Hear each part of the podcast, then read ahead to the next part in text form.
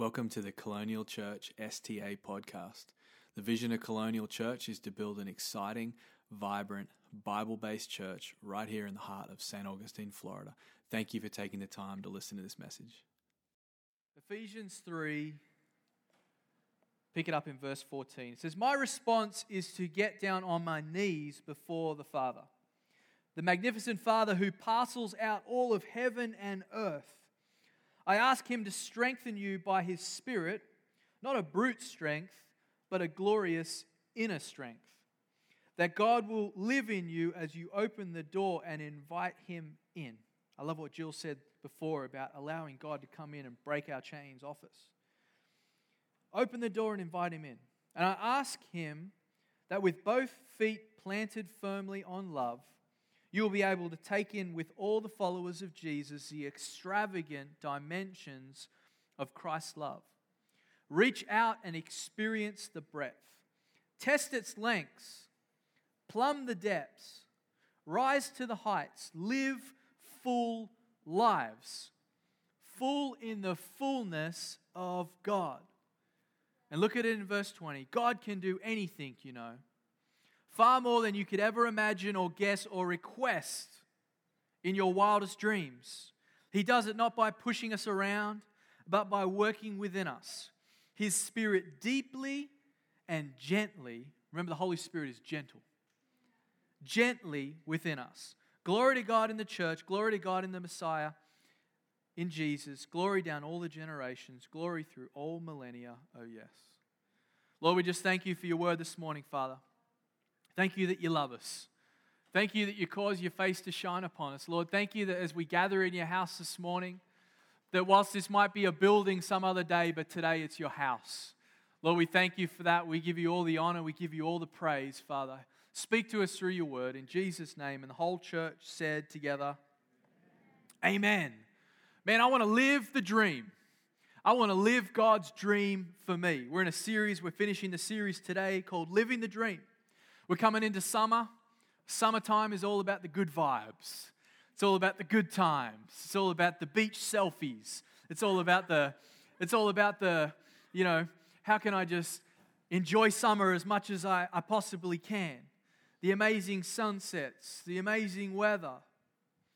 But I believe on the inside of every person is a desire to know, does God have a dream for me? We call it a destiny, a pathway, a dream. Something for me. What does God have for me?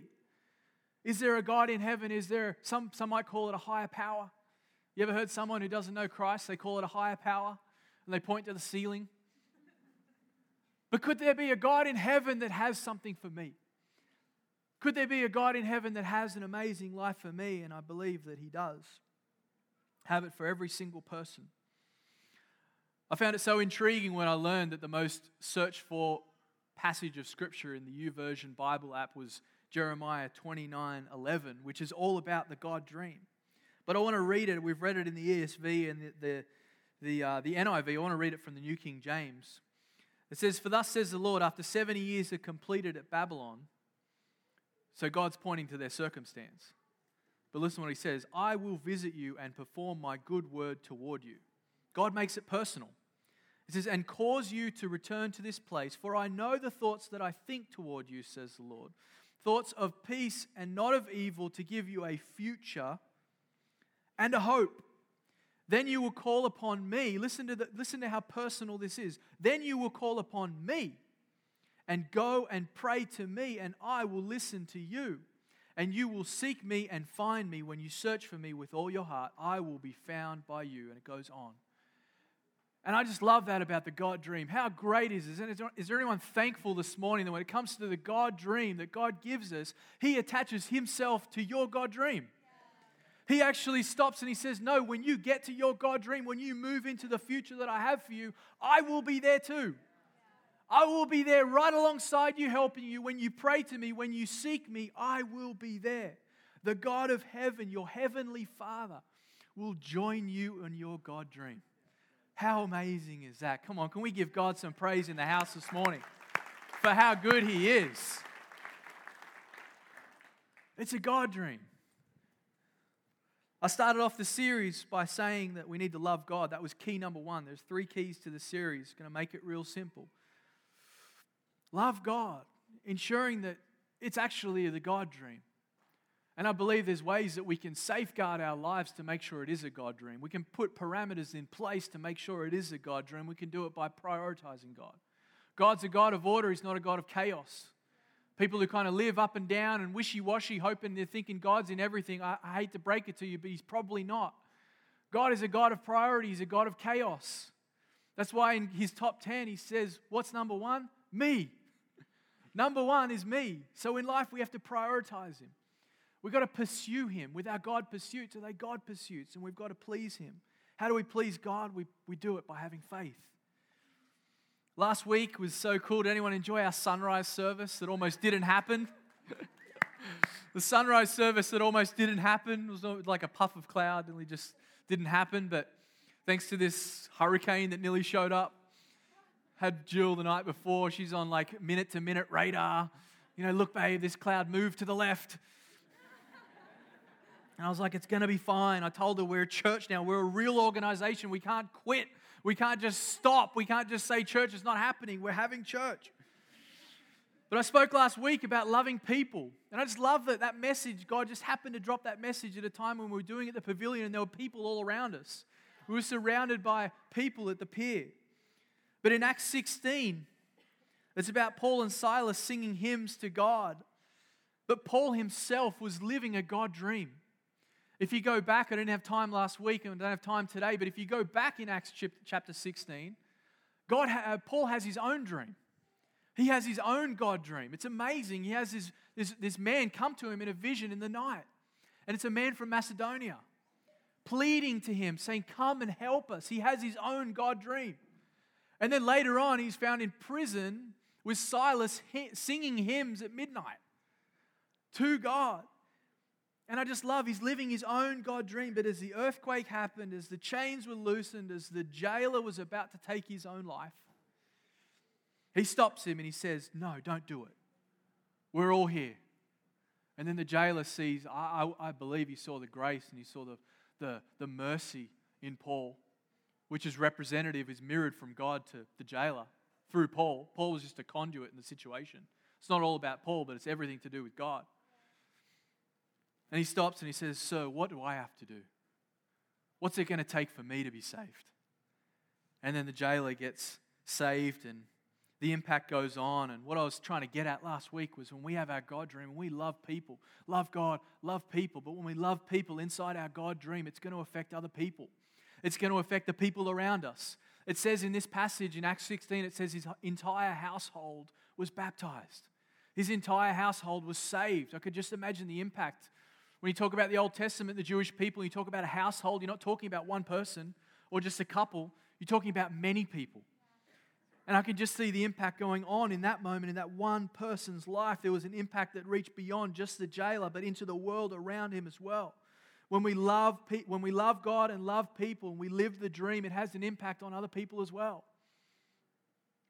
God wants you to live the dream, which includes loving people. So the final key, I guess, in this series is this. Love God, love people. Number three, love life.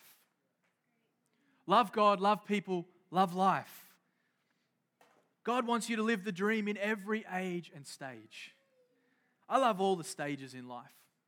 I love all the stages in life. I guess I'm getting on a little bit now, but I just love all the stages. There was the childhood stage, the baby stage, and the childhood stage when you're trying to work it all out.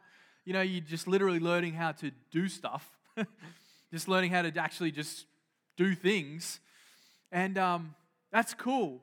The awkward teenage years, they come along. Man, I, I nearly put some pictures up for you today. I nearly did, but, you know, I just wanted to save you from it. But it was bad. It was awkward. I had long bleached hair from just, it was just weird. I was just trying to be someone I was clearly not. But it was the awkward teenage years, and then came the, the, the, I guess the single, the young adult years when you're starting to, you're starting out in life, you're trying to make it all happen. Then the family years come, and, and on it goes. But here's the point. It's all a gift from God.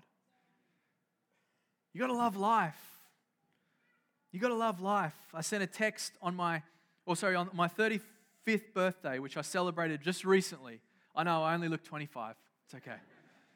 twenty-five. But on my thirty-fifth birthday, which we celebrated just recently, Jill and I, we actually took our sailboat, we sailed down the coast, and we spent the night on the boat, and I woke up on my birthday, and I went out, it was early, and I went out in the morning, and like I do most days, I just opened my Bible, and I started to spend some time with God, but I was by myself this time. I didn't have screaming kids everywhere, yelling at me for Cheerios. I was by myself, just enjoying my life, but I just, in that moment, I just started to thank God. Thank you, Lord, for thirty-five years of breath. Thank you, Lord, for thirty-five years. Thank you that it's a gift from you. Every breath that I draw is from you. It's a gift. Life is a gift. Just recently, my father-in-law celebrated sixty years. And he's my hero. He's one of, I just love him so much. And if I keep talking about him, I'll begin to cry. But I remember texting him. I just said, I'm thankful today. I'm thanking God. I'm grateful for ta- today for sixty years of breath. sixty years of life. sixty years of breath. Life is a gift. I wonder if you appreciate life. Do you flat out just love life? Love God, love people, love life. I believe this is a mantra over our church. This is the type of people we are. This is the culture that we are. This is who we are. We love God, we love people, but we also love life. I got three points today. My first point is this: love life and value life. If we want to live the dream, the God dream for our lives, we've got to love life, we've got to value life, we've got to see every breath as a gift from God. I wonder if you view your life as a gift. I wonder if you see every day as an opportunity. You know, there's power in a day. I preached a message one time about the power of a day. Moses tells us in the Bible, he says, teach us, Lord, to number our days so we may gain a heart of wisdom.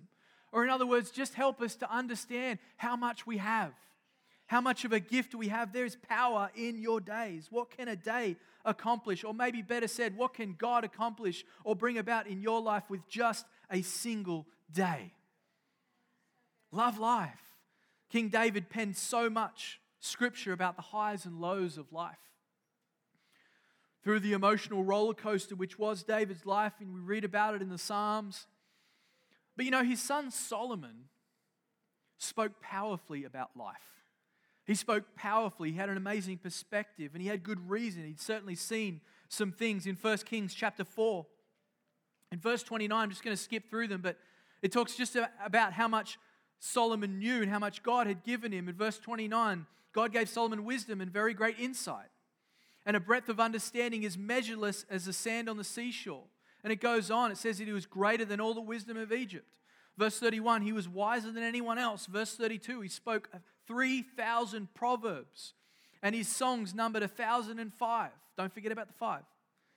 Verse thirty-three, it says that he spoke about plant life, from the cedar of Lebanon to the hyssop that grows out of the walls. He spoke about animals and birds, reptiles and fish, and it goes on. And it says, from all the nations, people came to listen to Solomon's wisdom. Or in other words, to glean into Solomon's view of life. To glean into his perspective on life. He knew a lot about life. Yeah, the amazing thing about it is he'd witnessed a lot of struggle. He'd witnessed the power struggle in his father's life. It would have been a constant reminder, a constant reminder of how much his dad went through. But he makes this statement in Ecclesiastes chapter three. We're going to put it up on the screen. He says this. This is at a time, if you understand the context, in Ecclesiastes, it wasn't exactly all roses for Solomon at the time. He'd reached a point where he was kind of melancholic, and he, he was reflective, and you know, he, he'd reached a point where he'd accomplished so much. He let some things into his life that maybe weren't the God dream. Maybe he was regretful. Maybe he was, he was just feeling a lot of emotion. But he says this, which is incredible. He says, I perceived that there is nothing better for them than to be joyful and to do good as long as they live. Also, that everyone should eat and drink and take pleasure in all his toil. Listen to it. This is God's gift to man. He says nothing better for God's people to do than to have joy, to do good, and as long as they live. Listen to it again. He says, everyone should eat, drink, take pleasure in all his toil. It doesn't say drink a lot. Don't put words in my mouth. It says eat and drink and take pleasure in your toil. This is God's gift to man. In other words, this is a gift from God. What you have is a gift from God.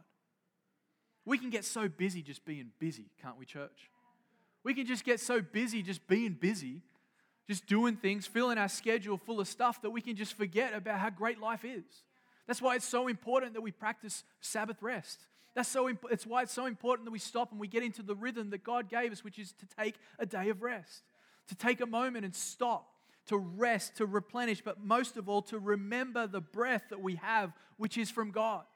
It comes into us from God. It flows out of us from God. It's a gift from Him. I believe this is caught up in our vision statement. I've been putting this up during this series, but I want to point it out again. It says to build an exciting, vibrant, Bible-based church. Goes on, and we talk about focused on Jesus and welcoming people home, but it's an exciting, vibrant church. It doesn't say we're trying to build a boring church. It doesn't say that we're trying to build an underwhelming church. It doesn't say that we're trying to build an uneventful church. We just go through the rhythm and the routine of church. We just pile in here on a Sunday, every single Sunday, and it's just the same every time. It's just not what we believe. We believe that church gets better and better and better. It's exciting. It's vibrant. Love God, love people, love life. That's living the dream. God wants to build a church that's full of vibrancy, full of color, full of excitement, full of the Holy Spirit, full of the goodness of God, full of the Word of God, full of amazing, amazing things. Am I preaching to the choir this morning?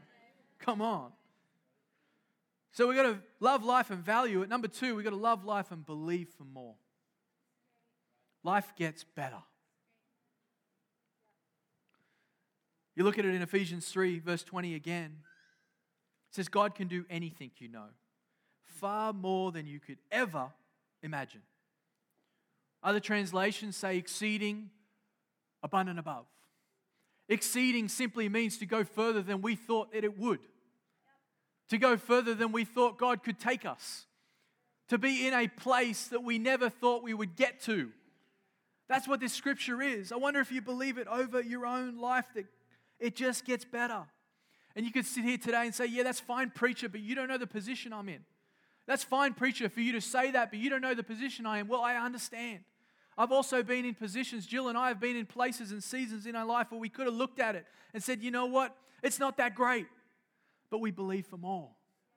We look at what we have. We don't live from a place of just saying, man, I don't have, but we live from a position of saying, look at what I do have. I simply believe this. If you have breath and you have Jesus, you have a lot to thank God for. I'm going to say it again. If you have breath and you have Jesus, you have a lot to thank God for this morning. Love God, love people, love life. But love life and believe for more. Believe God can take you to the next level. Believe that if you're starting that business, that there is something that God is going to do that's going to include other people. It's going to bless other people in the process. It's going to involve other people being a part of it. And through it, you're going to be able to build the church and do what God has called you to do. See, that's the thing about Kingdom Builders. If you want to come check it out Wednesday morning, can I encourage you to be there? But see, we want to make pathways for people in our church to be a part of our church. It's funny how in church we... We we make pathways for people who want to serve and want to do things and maybe want to feed the homeless and do all that sort of stuff. But what about the people who have resource? What about the people who want to actually invest into the building of the kingdom of God? Do we make a pathway for them? See, what we're trying to do in our church is we have this ministry called Kingdom Builders. It's not just a way for us to get more money from people, but it's a way for us to invest in people. It's a way for us to include those people who want to build the church and believe that the church can get better as well. Love life and believe for more. And finally, point three, love life and forgive along the way. I don't want to allow my life to be the type of life where things just attach to me. Stuff just gets on me. Stuff just starts to grow on me. Starts, stuff just starts to attach itself to me. I'd love it if you could write this down. Some truth if you want to stay living the dream, write this down. Learn to let stuff go quickly. Learn to let it go quickly. I love that saying, water off a duck's back. Why? Because I love how fast it happens. Water off a duck's back, it happens so quickly, it's just gone. See, I just think you've got to live long enough to get offended. You've got to live simply just a little bit of life to get offended. You've got to be in church life just a little while for someone to say something to you, maybe doesn't rub you up the right way. Offense will come. It's up to us what we do with it. Offense, by its very definition, is called a stumbling stone. So what do we do with that stumbling stone? Do we just keep going back to it and just falling over it? Or can we just pick up this stumbling stone and just throw it to the side and just move on with our lives? Love life and forgive along the way. See, if we don't, this will derail the God dream. See, there's the Holy Trinity that we all know of, God the Father, God the Son, God the Holy Spirit. But there's also an unholy Trinity that I'm going to introduce today. It's called the unholy Trinity. I'm going to trademark it. Make sure you send me the royalty check if you use it. The unholy Trinity is unforgiveness, bitterness, and resentment. And it can potentially derail your God dream. See, it all believes with just unforgiveness or just not letting it go, or just letting it go, not letting it go, which can lead to being bitter, bitter towards people, skeptical of everything, bitter towards the church, bitter about something that happened, that might happen again. Bitterness rising up. It's usually associated with anger and grudges. But there's consistent warning in Scripture about bitterness, about unforgiveness, about resentment. We need to love life, but we need to let things go. We need to, we just need to let things go in life. Listen to it in Hebrews twelve. The author of Hebrews says this to God's people. He says this, "Pursue peace with all men and the sanctification without which no one will see the Lord. See to it that no one comes short of the grace of God, that no root of bitterness springing up causes trouble, and by it many be defiled." It's a warning not to treat holiness lightly or to presume upon God's grace. But if we're not careful, it can lead to resentment. That's a feeling I have towards someone else. I'm resentful of them. I resent them. I don't like that. That can lead to envy, which says, actually, I don't like that person and I want what they have. And I don't want them to have it. There's no place for this in holy living. There's no place for this in the Christian life. We need to just let it go. Like my children's show says. What was it? Frozen? Thank God that has passed. We're not bringing it back.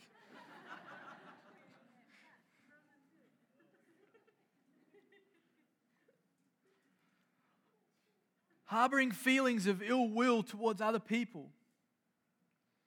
It all stems from that place of allowing something called unforgiveness to attach itself to me. Jesus was serious about this in the Gospels. Matthew eighteen, verse twenty, twenty-one. The parable of the unmerciful servant. I was studying this this week. And man, this was conviction for my soul when I read this. I want to read it out. It says, "Then Peter came to Jesus and asked, 'Lord, how many times shall I forgive my brother or sister who sins against me?' 'Up to seven times.'" Peter's trying to be holy. Peter's trying to be, I'm going to use a holy number. Seven times, Jesus answered and said, "I tell you, not seven times, but seventy-seven times. Therefore, the kingdom of heaven is like..." Any time we see in the Scriptures, especially when Jesus is speaking, says the kingdom of heaven is like, we need to pay attention. Yeah. We need to pay attention to everything Jesus says, but when he says this, this is very important. He says, "Like a king who wanted to settle accounts with his servants. As he began the settlement, a man who, who owed him ten thousand bags of gold was brought to him. Since he was not able to repay, the master ordered that he and his wife and his children and all that he had be sold to repay the debt. At this, the servant fell on his knees before him. He said, 'Be patient with me,' he begged," which is funny based on what I'm about to tell you. He said, "Be patient with me, and I will pay back everything." Truth is, he never could have paid it back. The servant's masters took pity on him, cancelled the debt, and let him go.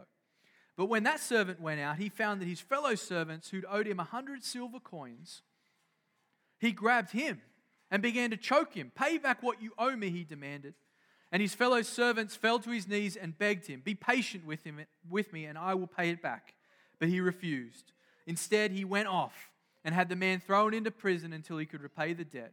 But when the other servants saw what happened, they were outraged and went and told the master everything that had happened. And verse thirty-two, listen to it. Then the master called the servant in. You wicked servant, he said. I cancelled all the debt of yours because you begged me. Shouldn't you have had mercy on your fellow servant just as I had on you? In anger, his master handed him over to the jailers to be tortured until he, till he should pay back all that he owed. Listen to what Jesus says. This is how my heavenly Father will treat each of you unless you forgive your brother or your sister from your heart. The kingdom of heaven is like. There's no room for unforgiveness. See, God has a zero tolerance policy when it comes to unforgiveness. There's no room for it. But just to set this parable up, you've got to understand the valuations that Jesus is using. He's using these incredible valuations. You're trying to look at all of this money that was owed to the master. If you put that in today's terms, it would be billions and billions of dollars. In fact, it would probably equal somewhere around two hundred thousand man years of labor. two hundred thousand man years. It's not going to happen. It's like the old saying that I love. I love this saying. It's so cool. It's just like when you owe the bank a couple grand, that's your problem. When you owe the bank a couple million dollars, that's their problem. You don't have a couple million to give them. The truth about this is there's no way that he could have repaid that debt. There's no way. Lifetimes and lifetimes and lifetimes. And he was forgiven. And he rushes out. And the valuation on what was owed to the servant who was getting at his other servant was about twenty thousand dollars. You're talking about billions versus twenty thousand dollars. What God is saying here, you've got to understand the magnitude of the forgiveness that I've extended towards you. So therefore, we have no right as Christians. We have no place as Christians. We have no ability, or we should have no ability, if we understand God's word, to ever harbor unforgiveness in our own lives.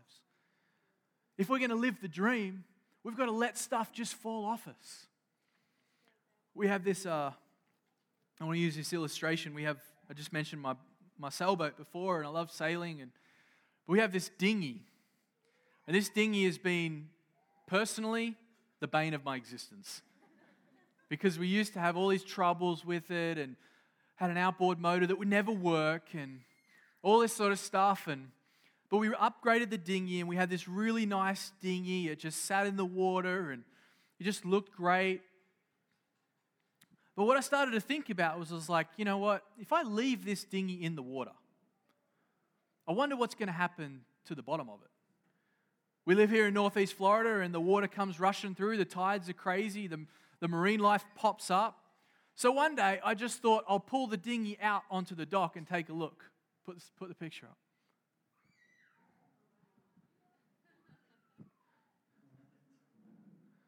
I don't know if you can see that, but it's like a rug on my dinghy. It's just a silly illustration. It's just a silly picture, but that's exactly what unforgiveness is like. It's exactly what um, bitterness is like, and resentment and harboring ill will towards people. Even just a little thing, what happens is it begins to grow. You leave that door open to the enemy, the enemy's going to come in, he's going to counsel you in your unforgiveness. He's going to come in and he's going to speak to you about your unforgiveness and your bitterness. He's going to begin to pepper you with things and say, man, wasn't it bad what they did? Man, wasn't it bad what happened to you? Wasn't it amazing the way that this happened and went down? And man, you should have been treated better. When all we could have done at the beginning was just forgive and just let it go.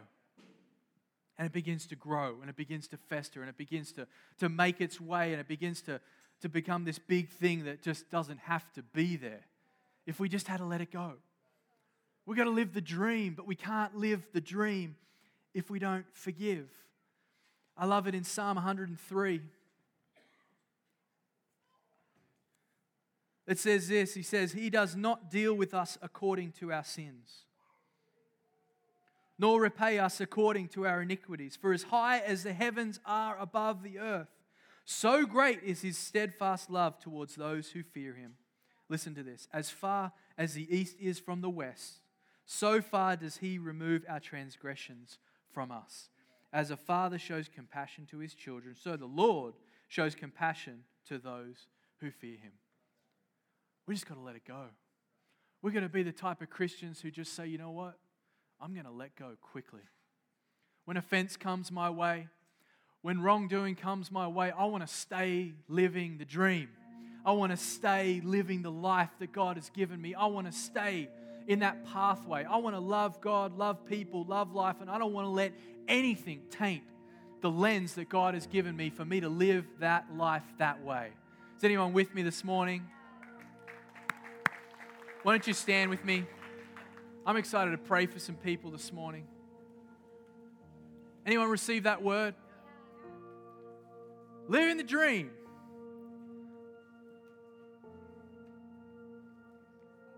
I want to finish with a story. You know, I've, to- I've told this story a few times and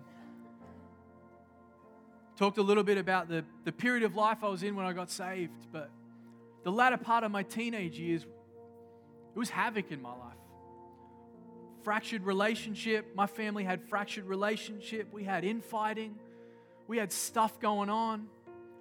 I lost my mom. I lost people close to me. Stuff was happening, and someone came along and they wreaked havoc in our family. Came in and destroyed our family. Just things were going wrong. We literally lost everything that we had. Our inheritance was gone, spent, done. It was just reckless. It seemed like it was just havoc. It was craziness in my life. Were we wrong? Yes. Should it have happened? Man, probably not. Did it happen? Yeah. Did it take place? Yeah. Could I have pointed my accusatory finger at that person for the rest of my life? Yes. Could I have, could I be still living my life ruled by that now? Yes. Could my life look like what I just showed you on the screen? Riddled with just stuff, unforgiveness, and stuff just attaching itself to my life. Yeah. But I made a choice a long time ago. I'm just going to forgive. I'm just going to let it go. God's a just God. Doesn't mean that I have to repair relationship with that person. Doesn't mean that I have to get on my knees with that person and tell them to forgive me. No, I'm just going to forgive them and move on. And I believe there's people in here today. You want to live the dream. You're looking at what I'm saying. Yeah, man, I love God. I love people. I love life. But I just can't get past this thing. I wonder if you'll forgive today. The thing I love about forgiveness is one of the greatest acts of self-love we could give ourselves. Because all unforgiveness is this, we're just building a prison around ourselves. And then we live in the prison. No one else lives in the prison. Sometimes we feel like, oh man, I just want to go and drag some people and bring them into my prison with me. And we can have a pity party. But forgiveness says to ourselves, you're forgiven. Live free. Live into everything that God has got for you. So I wonder if you'd bow your heads, close your eyes this, this morning. And I wonder if you could just take a moment, just ask the Holy Spirit, is there anyone that I need to forgive so I can keep living my dream? Is there anyone that I could extend that hand of forgiveness to so I can move on? So I can move towards the dream that you have for me? Maybe right now the Holy Spirit is showing you someone, taking you somewhere where you know there was an issue that you haven't gotten past yet. We're going to pray a prayer this morning. But if that's you, and you really feel like there's an area of unforgiveness, somewhere that you just need to let someone go, I just want you to lift your hand right now. No one's looking around. This is a private moment. I believe people are going to be set free this morning.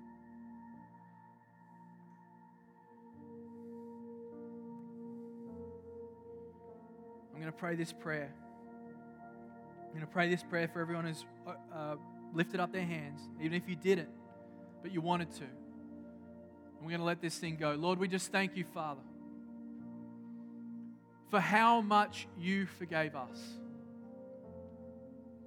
Lord, we thank you this morning, Father, for the debt that we could not repay, that Jesus paid it for us. Father, thank you for the, for the forgiveness that's been lavished on us because of your great love for us, Lord.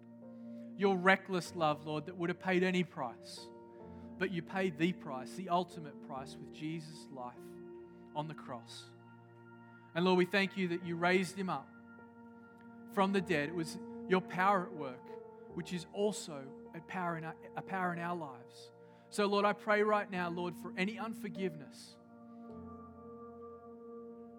Father, I pray for people to forgive those people right now. If that's you, just say, I forgive that person. Lord, we thank you, Father, that we can walk free. That when we forgive, Father, it's the greatest opportunity for us to walk into your dream. Anything that's holding us back today, Holy Spirit, please identify it. Show us.